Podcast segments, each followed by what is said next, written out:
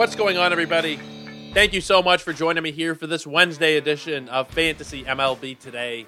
We are a sports ethos presentation, of course, and I'm your host, Joe Orico. You can find me over on Twitter at Joe Orico99 and also at Ethos Fantasy BB. That's where you get all of our new baseball content, whether it be podcasts, articles, news and notes, any updates to our site, or really anything at all baseball related that we do share out. You will get it there at Ethos Fantasy BB. So make sure you guys drop a follow there. We are ramping up our content right now. And I just posted my first set of projections today on Twitter. That would be at my own personal account, but I did share it out at Ethos Fantasy BB as well. Gonna start rolling out. I'm gonna try and do one a day, maybe one every other day uh, over the next couple of months, and then we'll have all the teams filled out, and then that'll kind of coincide with me also getting the team preview shows getting going. Uh, in January as well. So go ahead and follow over on Twitter. You guys can take a look at the projections. I'm going to do team by team, and the first team that I put out today was my Toronto Blue Jays. Believe it or not, I decided to start with the team. Uh, I've already been doing these for a while, but I just kind of finalized my first version of Toronto today. So I figured, you know what, I would post that one out, and then I'm going to kind of do that uh, every day or every other day. I'm not going to try and hold myself to anything in particular uh, because it is going to get very busy for me starting in the next couple of weeks. But we are going to be uh, putting out those projections. So make sure you guys are following along on the Twitter sphere. We're also going to be doing a lot of work at sportsethos.com, of course. So make sure you guys are checking us out over there. But today we're going to continue where we left off yesterday with relief pitcher reviews. We are going to do numbers 11 through 20 on Yahoo's ranker. And again, we are not including the starting pitchers who do have relief pitcher eligibility. Not talking Strider. We're not going to talk the guys uh, like Zach Eflin. We skipped over them yesterday. I don't think there's too many guys in this group um, that I did. Actually, I don't think there's really anybody in this group today that I had to skip over because they're a starter. Uh, it was just a clean group of relievers that we are going to be talking about today. There was one guy who actually had some, uh, a few starting appearances this year, I should say. So I'll mention him when we get to him. But we are going to go through 11 to 20. If you want to follow along, go to Yahoo's either app that you have for your league, or you can go to their website and just go to their relief pitcher rankings, and you can follow along with us there. It may vary if you're using like a, if looking at your points league rankings or something like that, but this is just your standard uh, five by five category league rankings on Yahoo. So we're going to pick it up with Brusdar Graterol. He is number 11 on their list. Again, it will vary if you look at different websites. This was the topic that we ended off with yesterday when we discussed Tyler Holton, who's the reliever for the Tigers. Wasn't the sexiest name, didn't have the sexiest season by any means, but he just flew under the radar with excellent production. And that was kind of Brusdar Graterol as well. 67 in the third innings pitched. He had four wins and seven saves, which is pretty solid for any reliever who's not like the primary closer. You'll take that. 48 strikeouts in those 67 innings, which no bueno there. That's not great. But a 120 ERA and a .97 whip is what got him to this point. When you're getting that many innings, and again, I really touched on this a lot at the end of yesterday's show, starting from probably about the 50 minute mark or so, uh, talking about Tyler Holton, about the value that these guys can have because they're not going to be on a lot of rosters. Holton ended the year 7% rostered on Yahoo, Graterol 28. Did that fluctuate throughout the year? Sure. But these weren't guys who were hot pickups, and yet they still finished inside of the top 100 based on their rankings. Argue with the rankings if you want, but you know, it's not really hard to see how a guy who did chip in kind of across the board. Yeah, the strikeouts weren't great. 18.5% strikeout rate isn't really going to get you too far, but he still chipped in 50, 48 strikeouts for you. You know, it's not nothing. If you just started him for the whole year, you would absolutely take that production. Those ratios 120 ERA, 0.97 whip. Like he only gave up nine earned runs the entire season for you. He was excellent. He was absolutely excellent.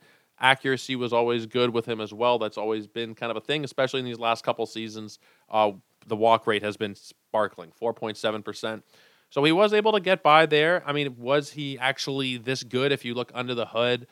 353 xFIP, 309 xERA, uh, 331 SIERA. He probably shouldn't have had a 120 ERA, but he still was damn good. Even if he did give you a three something, yeah, he wouldn't be a top 10, top 12 reliever, but still, you know, damn valuable for what he's given you, especially if you're talking a 15 team league. This kind of guy can be, and again, it's not going to be Graterol every year. Graterol is really good, but he's you know relievers do kind of fluctuate. As long as you're not an elite elite reliever, you can expect quite a bit of fluctuation in terms of ERA and WHIP and those kinds of things for a guy like Graterol. And we've seen that in his career. We've seen 309 ERA, we've seen 466, 459, 326, 120. I don't know exactly what it's going to be next year, but it's not to say that you draft Brusdar Graterol. Now, there is an argument to be made that he is kind of a handcuff if you are talking about a draft champions format. If you, I mean, I think that the Dodgers are going to get Josh Hader. That's becoming, I'm kind of, you know, changing my tune on it a little bit because I did think that Texas is the team that really makes sense for him. But the most recent report is that Hader's going to probably go to the Dodgers because he's the only team that has actually been linked with having discussions with Josh Hader. So Hader goes there. That bumps Evan Phillips out of the closer role. It bumps Graterol down a notch. It's not great. But if you do want to, you know, if you're in a draft champions format again, and you want to take Graterol somewhere around where his ADP is, which you're talking, you know, 500 or so, generally speaking, he's gone as high as 287. He's gone as low as 530. Uh, you know, I I don't really have a problem with it because there are potentials for injuries, and this is only in a deep, deep format where I would look at Graterol specifically. In case there's like if Josh Hader doesn't sign there, then he becomes that much more appealing. In case something happens to Evan Phillips, if there's an injury or if it's performance based, whatever, then Graterol could end up getting you, you know, 10, 15 saves next year for pretty much nothing in terms of your draft cost. But he's not somebody that you can target on draft day. There's not really Uh, many, if any, relievers. Like there's a couple that kind of come to mind. Bryan Abreu is one. There's a couple, but there's not really many non-closing relievers that you really need to target in your shallow drafts. This is more for you see a month or two into the season and they're really popping off. They're not giving up any runs. The strikeouts are at least reasonable. Graterol, it wasn't from the strikeouts, but it was just from that consistency that we had from him, right? His ERA in the first half of the year was 185. In the second half of the year, it was 0.32. It was only one earned run allowed in the final 28 and a third innings of the season for you from Graterol. The volume is not massive, but one or two of those guys, and again, I talked about this at length yesterday, one or two of these guys on your roster can really go a long way as opposed to trying to find some random guy to stream to keep up with volume and hope for a win. And you're streaming in Kyle Gibson or you're streaming in Michael Kopech or somebody along those lines and you're hoping for not a blow up start. Or you can kind of go for a guy like Graterol, who month to month was throwing about, you know, 12, 10, 12, 11, 10 innings pitched. It's not massive. It's not. But it does help out. And he did show it this year.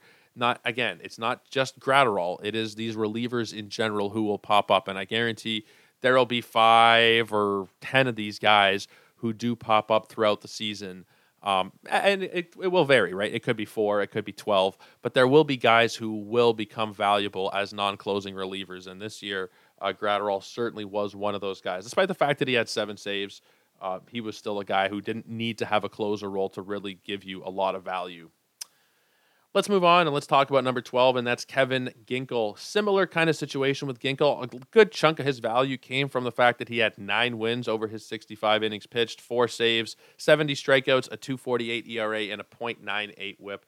Kevin Ginkel, there was a time, uh, there was a couple times actually throughout the season, and it was it was a shit show in Arizona. Anybody who tried to roster Arizona closers throughout the season will remember this not so fondly um, that it was kind of a revolving door there. You weren't really sure who was going to get the ninth inning for the Diamondbacks this past season. Uh, it, it did kind of move around until they got Paul Sewald. At that point, it was kind of a done deal that he was going to be the guy getting the save opportunities. But just looking at their at the pitchers that they had, there was you know Chafin got a couple opportunities. Uh, I think Mantiply, there was a couple of opportunities for him as well. There were just a lot of different guys, and I could go on. Miguel Castro, and there was just so many different dudes that you weren't really sure who was going to be getting saves. But there was a time, a part part of the season anyway, where it was Kevin Ginkel. He did get you those four saves. He did have really sturdy ratios for you. You know, 248 ERA. Again, despite not having the actual closer job, he gave you a 248 ERA over 65 and a third innings pitched with a sub one whip. And he actually came with some decent strikeout numbers, a 27.6% strikeout rate. He gave you 70 Ks over his 65 and a third innings there's really not a lot to say here about Kevin Ginkel. Uh, I don't expect there to be many save opportunities going forward for him. Uh, Paul Sewald should have that job. Now, Ginkel may get the odd opportunity if Sewald needs a day off or something like that, but he's not somebody that you can really be drafting expecting any kind of production. Again, it's kind of similar to Graterol with maybe a little bit more certainty because you don't have to worry about the potential of Josh Hader coming in. You could take Kevin Ginkel in one of those draft champion formats where he's not going to be going until post pick 500.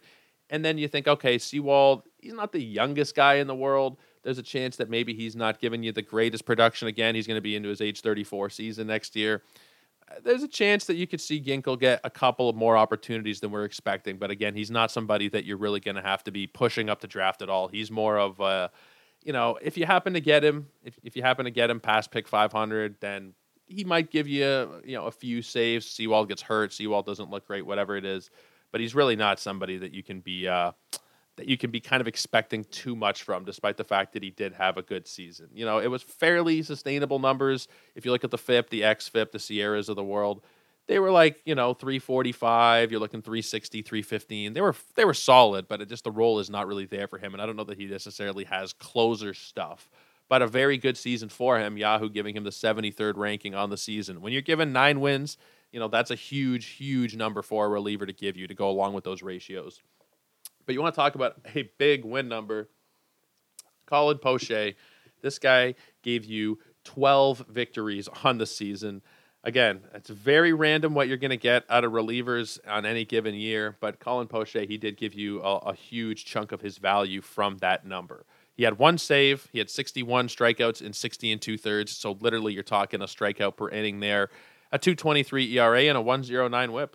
Just really, really solid numbers across the board. Again, he's not somebody that you can make any kind of proper investment in because he's not going to be the closer in Tampa Bay.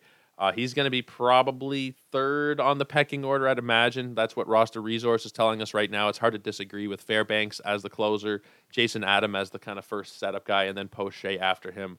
Uh, you know, he does have the left-handedness going for him, where it might be situationally if it does happen to be lining up for the ninth inning. We talked about this yesterday. Like if it happens to be the Yankees and you're getting, you know, Soto and Verdugo or something like that.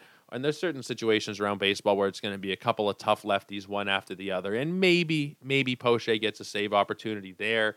Uh, but again, we're talking about a guy who had one save this year, seven the year prior. I don't think you can really have too high of expectations in that department. But I think overall, you're talking about a, a very solid pitcher. Is he as good as he was this year with the 223 ERA? He's probably like a high threes, low fours ERA kind of guy who's going to give you pretty decent strikeout numbers with also not great control. I don't know that there's a lot of sense um, in going after him in a draft. Again, if you really want to talk about like a late, late handcuff, then I don't really have a problem with it. He's not going until like after pick 700. And there have been some health concerns with Pete Fairbanks, Jason Adam. Who knows what he's looking like over the course of a whole season as a closer? Maybe he holds up, maybe he doesn't. Then there is a there is a path for Poche to get some saves, but I, I just can't see him as being somebody that you really have to target uh, again, I could see some people looking at last year's win total and saying, "Oh, you know what? That could be uh, something really big for me." And he was taken as a minimum pick of 437. I think that's probably just somebody looking at that win total and kind of thinking, "Well, if he gave me 12 last year, he can give me like eight or nine, or maybe even 10 this year." I just don't think you can really expect that with a reliever. It's pretty much, honestly, pure dumb luck at that point. But let's move on and let's talk about number 14. That's Matt Strahm. Matt Strahm. There was a pretty funny meme going around with him a couple months ago where they had photoshopped him and Nicolas Cage, or they put they put Nicolas Cage's face onto Matt Strahm's body with the Phillies uniform on. Anyway, it was pretty funny if you guys saw it. I shared it out on Twitter when it happened a couple months ago. But Matt Strahm was excellent, absolutely excellent in Philadelphia this season. He started 10 games. He appeared 46 other times out of the pen. He had nine wins for you. He had two saves. He had a 329 ERA, and I think the most impressive part of it was his 24.8 strikeout minus walk percentage nearly 31 on the strikeout rate, 30.8, and a 6% walk rate. He was just phenomenal. 102 whip. Uh, he was just honestly one of the bigger surprises of the fantasy season. He was a guy that you could kind of just have on your roster throughout the year. Um, and he came through for you uh, as a starter, as a reliever. He wasn't going to be giving you many saves. There was two spread out throughout the season, but whether he was starting, which didn't happen a ton, especially down the stretch, he was a guy who was being used pretty much exclusively out of the pen. I'm trying to see when his last actually he started um, the last game of the year and through one inning he was an opener. Um, but there was a time earlier in the year where he was giving you five innings, five and a third, five and a third. Uh, there wasn't a ton of them, to be fair, but like we saw it against Colorado, five and a third, 11 strikeouts. Um, you know, against Miami, five shutout innings, six strikeouts. There was a few times where he was starting, and if you streamed him, if you happened to have him on your roster to begin with, then he looked really, really good for you. Now, I don't know necessarily what the role is going to look like for him. I'd have to imagine that he's probably going to be a reliever next year. I, I can't see him getting too many starts. And now there's a possibility, right? I, they used him kind of as a starter this year as well. Um, so who really is to say what Philadelphia is going to do in the long run? But I think again, he's probably going to be a guy that is more of you know, you asked to do an inning here, an inning there. Maybe he gets an odd start. And I just can't see that being a very valuable profile. Again, the strikeout minus walk rate is incredibly appealing. And I think that there is a chance that if they did try and stretch him out a little bit more, then he could potentially, you know, go back to being more of a starter because he has been, you know, a starter here and there throughout his career. He's made 35 starts. It was 16 of them in 2019 kind of hard to judge any pitcher on their stats from 2019 just because it was such a you know a, a batter friendly environment. But again, we saw what he just did this season and he's projected right now as like you know a middle reliever for them in the in terms of the pecking order in the bullpen according to roster resource which is on fangraphs if you guys are unfamiliar. Jose alvarado projected as the closer followed by jeff hoffman gregory soto seranthony dominguez and then matt strahm in the pecking order. You know you got kerkering back there as well who a lot of people really like. I don't know that there's really going to be that much fantasy value in strahm. Even though he was really, really good this year. I think it was just a lot of things happened to go right for him that you can't really necessarily expect going forward. He's not somebody that you're going to have to invest in. And again, somebody took him pretty high up. His minimum pick is 302, which doesn't sound too high, but in the grand scheme of things, considering the role and considering what, you know, historically we've seen at a Matt Strahm, I don't know that there's really going to be a hell of a lot of fantasy juice there. So he's going to be somebody where, you know, you can kind of look at and say, well, maybe he could be a handcuff, but, you know, he had two random saves this year. They got Soto, who has experience closing. Dominguez has shown experience closing as well. Uh, they like Hoffman. Alvarado, I think, is going to be an excellent closer to begin with. So I just don't really see the path for an opportunity for Matt Strahm this year. I think he'll kind of just be a utility guy out of the pen, and he's not going to be somebody that has really a, a, ton of fantasy value for you. Could be wrong there uh, because the skills are a lot better than you know what you would think just based on looking at the pecking order here. But they got Wheeler, Nola, Ranger Suarez, Taijuan Walker, and Christopher Sanchez. That rotation is staying intact. You know, all things, you know, as far as we know right now, that rotation is staying intact. I don't think there's going to be any Yamamoto for them or any other massive Blake Snell type moves or anything there. I think this is what we're looking at. So, again, a few spot starts, maybe 40, 45 relief appearances, and you're probably looking at a similar kind of thing to last year. Now, you're going to say he had that value last year. Why can't he do it again? It's really tricky for a middle reliever, even with these kind of skills to carry fantasy value. And I know a lot of you guys are in 10 and 12 team leagues. If you're playing in a 15 team draft champions format, then yeah, there is there is definitely value in having a Matt Strahm. You're going to be at a point later on in the season where you need to have a start. You need to have somebody you just throw in your lineup, and it might be Strahm. He might be getting a spot start. He might just even be, you know, due for some relief innings and gives you three, four, five shutout innings of six or seven strikeouts throughout the course of the week, and then you're essentially looking at a start in that regard. So there is value in a deep, deep format, especially where you can't make pickups throughout the season. That's where I like Matt Strahm. But if you're talking about your 12 team Yahoo League where 270 people, 300 people are drafted, then there's not really any room to put him on your roster. Now let's move on. Let's talk about a juicy name. We've talked about four guys who were just kind of oddly placed here, five in a row. If you go back to yesterday with Holton, with Holton, Brad, uh, Graterol, Ginkel, Poche, and Strahm, these were not guys that you were drafting terribly high up. They were not guys that really had high expectations. Maybe some people thought Graterol would be the closer coming into the season for the Dodgers, but overall, that group of guys, there wasn't a lot of expectations coming in at all, right?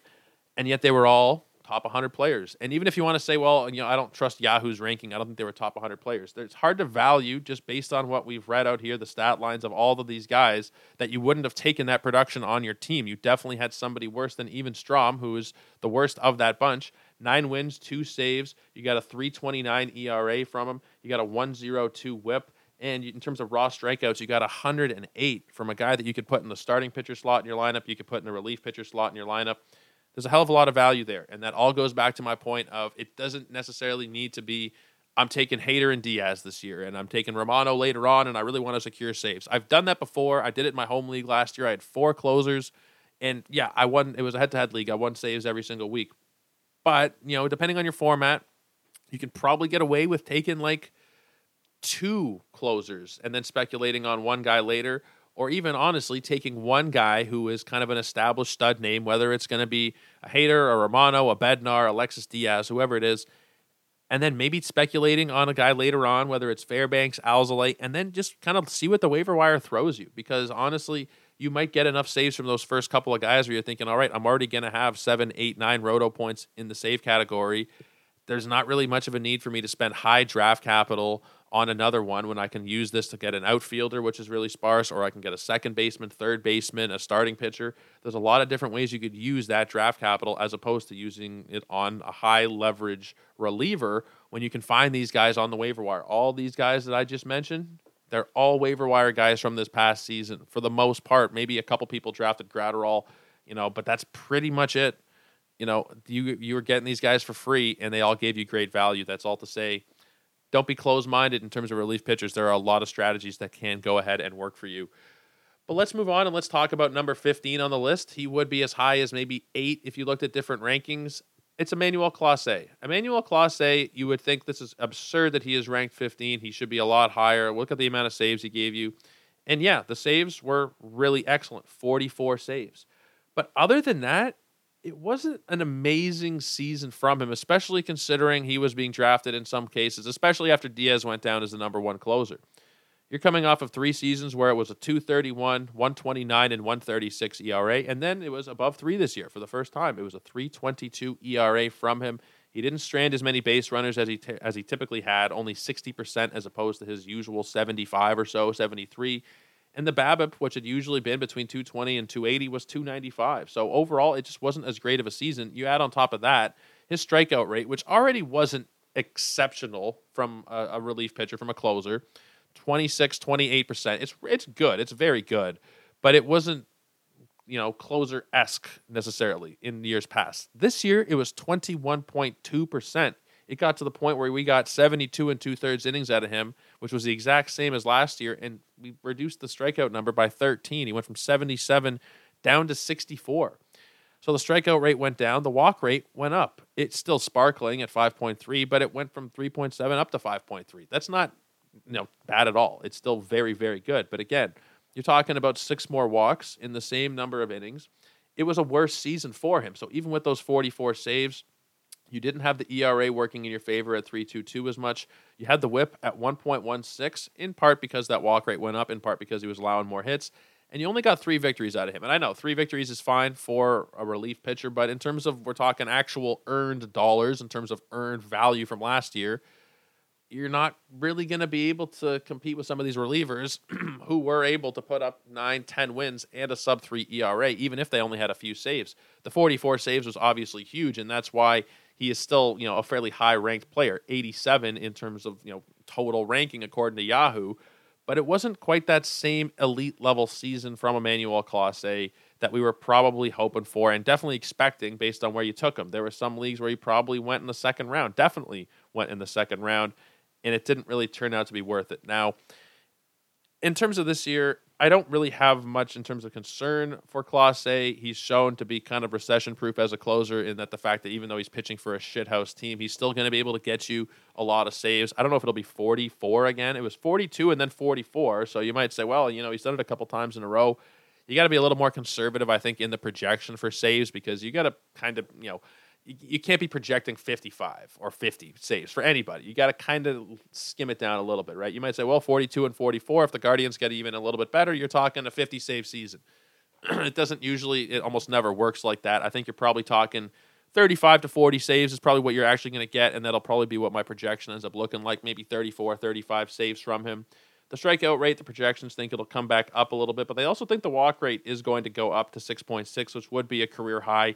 They think we're looking at about a 25% K rate, which again is not exceptional for your closer, especially if you're taking him as your number one closer, which, you know, if you're drafting Emmanuel Clase, you're taking him as your number one closer. He's going off the board as the number four guy behind Devin Williams, behind Josh Hader, and behind Edwin Diaz. And in terms of Hader and Diaz, it's a three, two and a half pick difference in reality between 43.3 for Hader and 46 for Clase. So they're, you know, Clase is going as high as the number two, maybe potentially with Devin Williams only at 37, might even be going as high as the number one closer in certain drafts.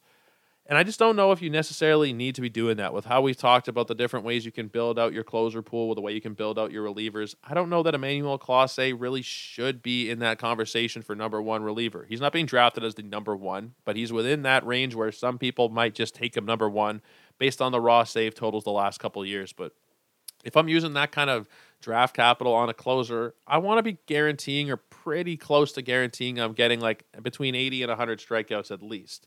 Not that I'm getting 64 strikeouts from him. You know, that's that's a huge L, not a huge L, but it's just, it's a huge blow to take to your team if you're taking him in the second or the third round. And based on ADP, you know, his minimum pick here right now is 24. Now, if I take away the gladiator drafts, which can kind of skew ADP sometimes, if I just look at the draft champions, it's 25. Like that's still a second round pick in a draft champion for Emmanuel Clase. I just don't think you need to be doing it. I think there are better ways that you can compete across the board. People kind of overvalue saves. They're one category. Yes, they're an important category that's hard to find on the waiver wire, hard to find in a DC for sure. You kind of have to just speculate right. But they're also not a category that you need to be pushing up a guy so much when he doesn't do a hell of a lot else for you. If the ratios are in question again and you get a 1.2 whip and a 3.3 ERA from Clase, that's not great. And that's kind of what we're seeing in terms of the projections here 3.15 ERA and a 1.17 whip.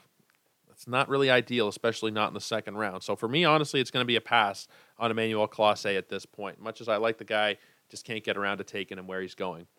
But let's move on to number 16 on the rankings, and that is Raisel Iglesias. Raisel Iglesias gave you, honestly, a good season, a really good season, but the way that he was talked about this year, I think it was kind of I don't know. He was maybe overhyped a little bit. I think everybody was real excited about Atlanta and full time closer, and he was excellent.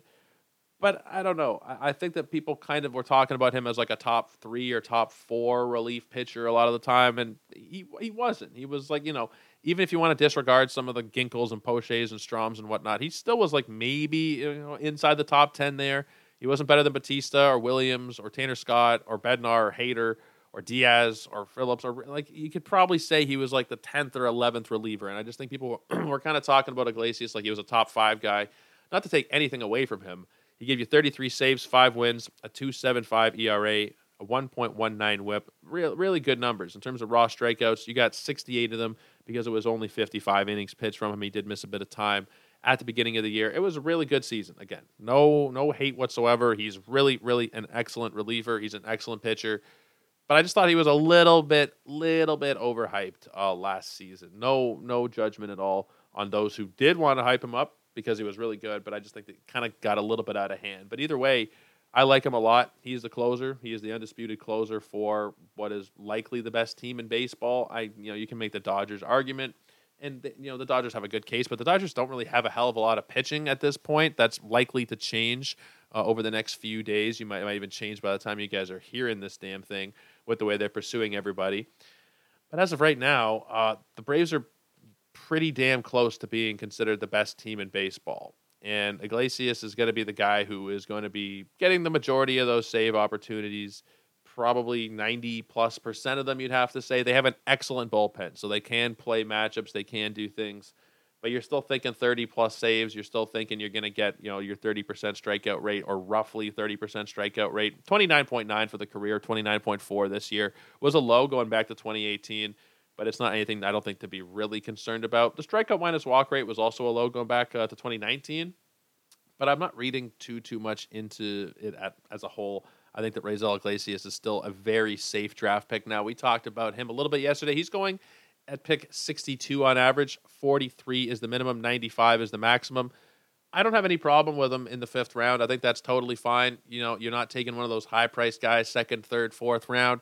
You're kind of waiting to get past the early hump of closers, which are, are very good closers. You know, Williams and Diaz and Clase and Hader and Doval but you're not spending up up. You know, you're spending a fifth instead of a fourth or a third. So I can definitely get behind it. You're securing 30 saves. You're securing probably very good ratios for yourself to go along with everything else that you're getting out of uh, Raisel Iglesias. The projections seem to think we're going to get a 3.59 ERA. I think that's probably expecting it to go too high. You know, it hasn't been that high in a long time. I think you're pretty safe to think that you're getting a sub three or very close to three ERA from Iglesias. That whip was also up for the first time in, in quite a while. I think you're probably going to see it go to like 1.1, 1.15 kind of range, not stay at 1.2 again. So I, I think you're really safe going with Iglesias in the fifth round here. Um, let's talk about number 17. We'll go back to a guy who was not a closing reliever per se.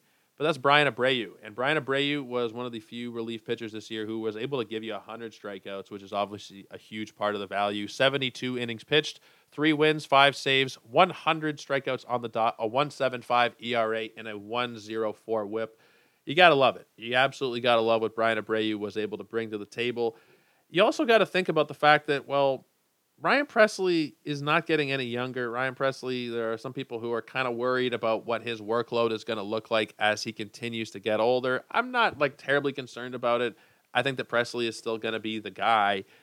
But hell, we're talking about handcuffs. I don't think there is a better closer handcuff you can take than Bryan Abreu. He's going to be a little more, excuse me, he's going to be a little more expensive than probably some of the other closer handcuffs at 315 on the ADP uh, 273 minimum, 377 maximum.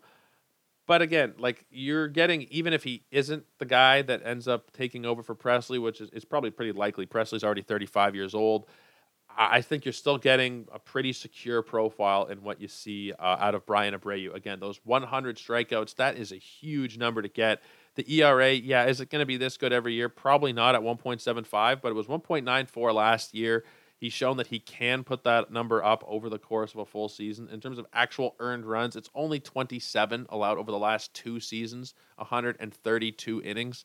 Like he is really, really excellent. He's good at suppressing the home runs. He's good with the strikeout numbers. Now he walks too many batters, 11% of batters, but I think you can kind of work around that for fantasy purposes, considering everything else he gives you. Especially again, similarly to Iglesias, the team is just so strong that there are going to be more winning. There are going to be more save opportunities, even if uh, Pressly is the main guy, which he probably is going to be.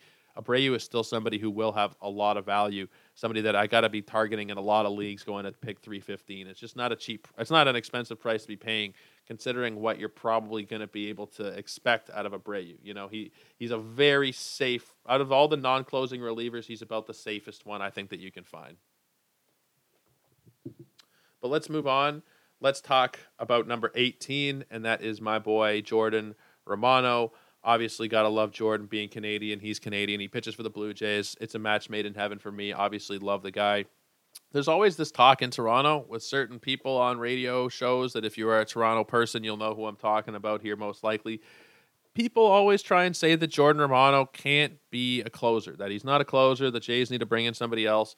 We've seen three full seasons of it now, of him being the closer, and even partially going back to 2020 where he showed glimpses as well, where he's been excellent, throwing you know a full closer workload every year, and you're looking at 23 saves in 2021, 36 last year and 36 uh, this year.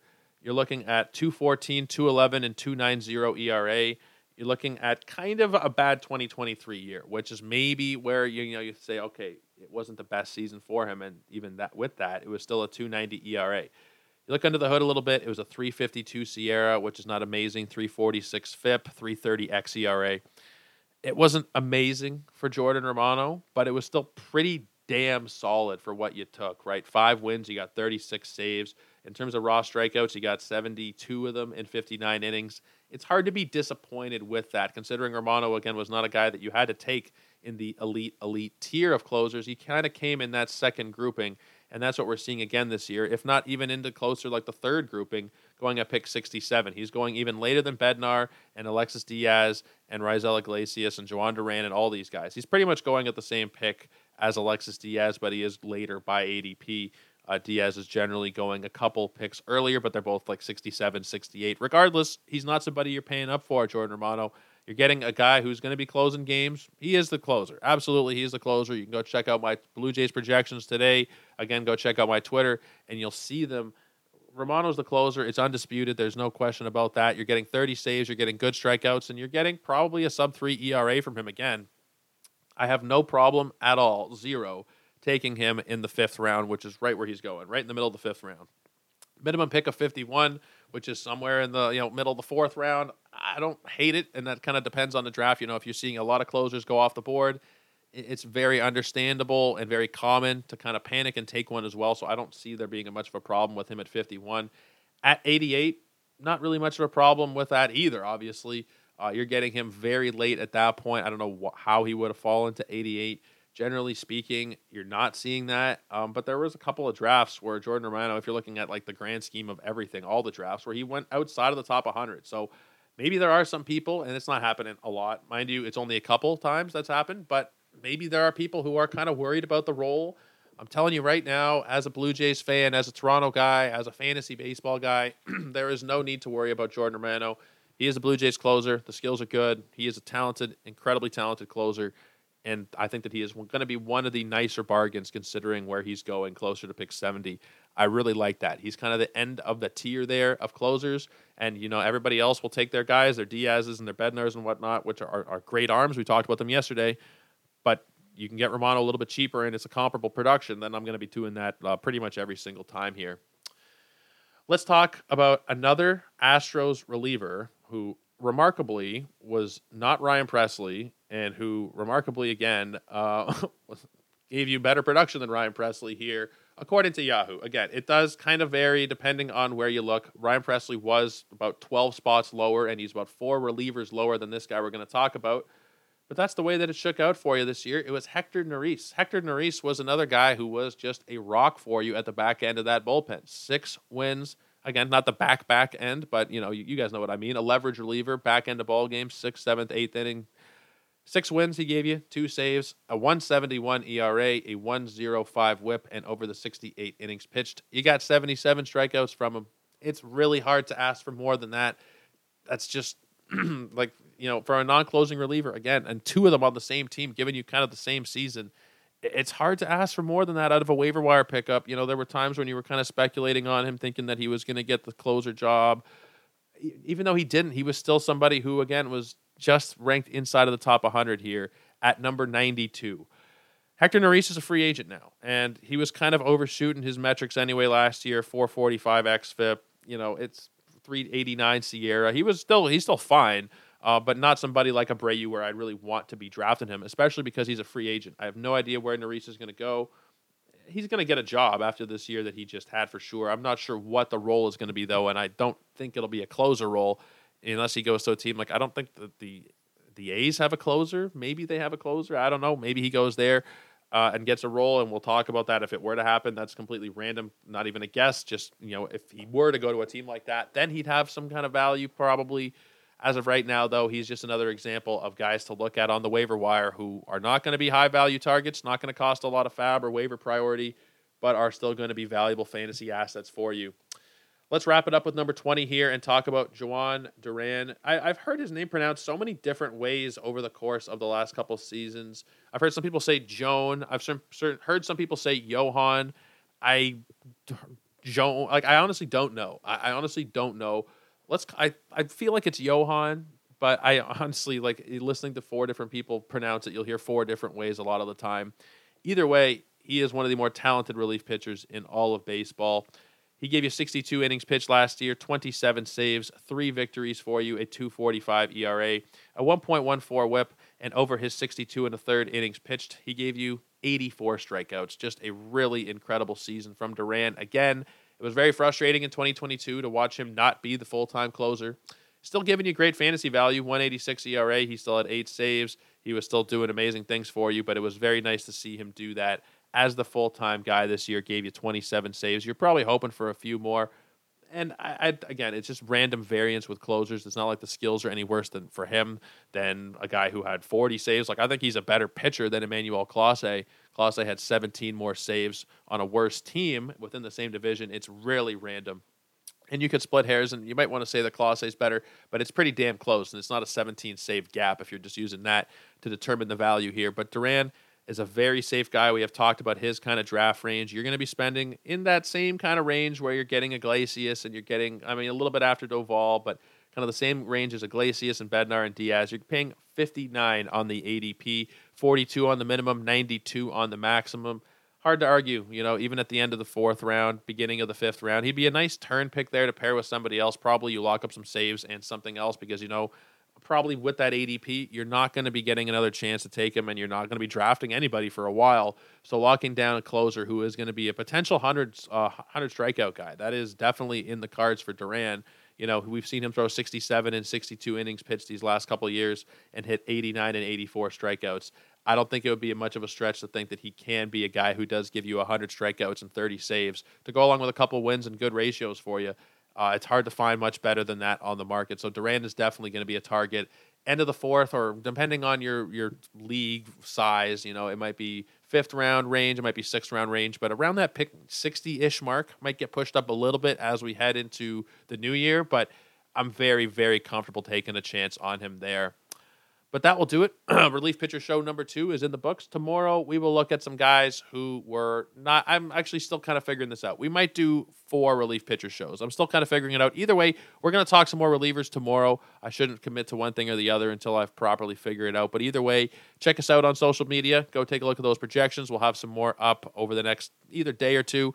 Uh, go ahead, Joe Rico 99. Go follow us there and at Ethos Fantasy BB. If you're not somebody who uses social media, sportsethos.com is the place for you guys to be checking out. But until tomorrow, guys, take care, have a great night, and cheers.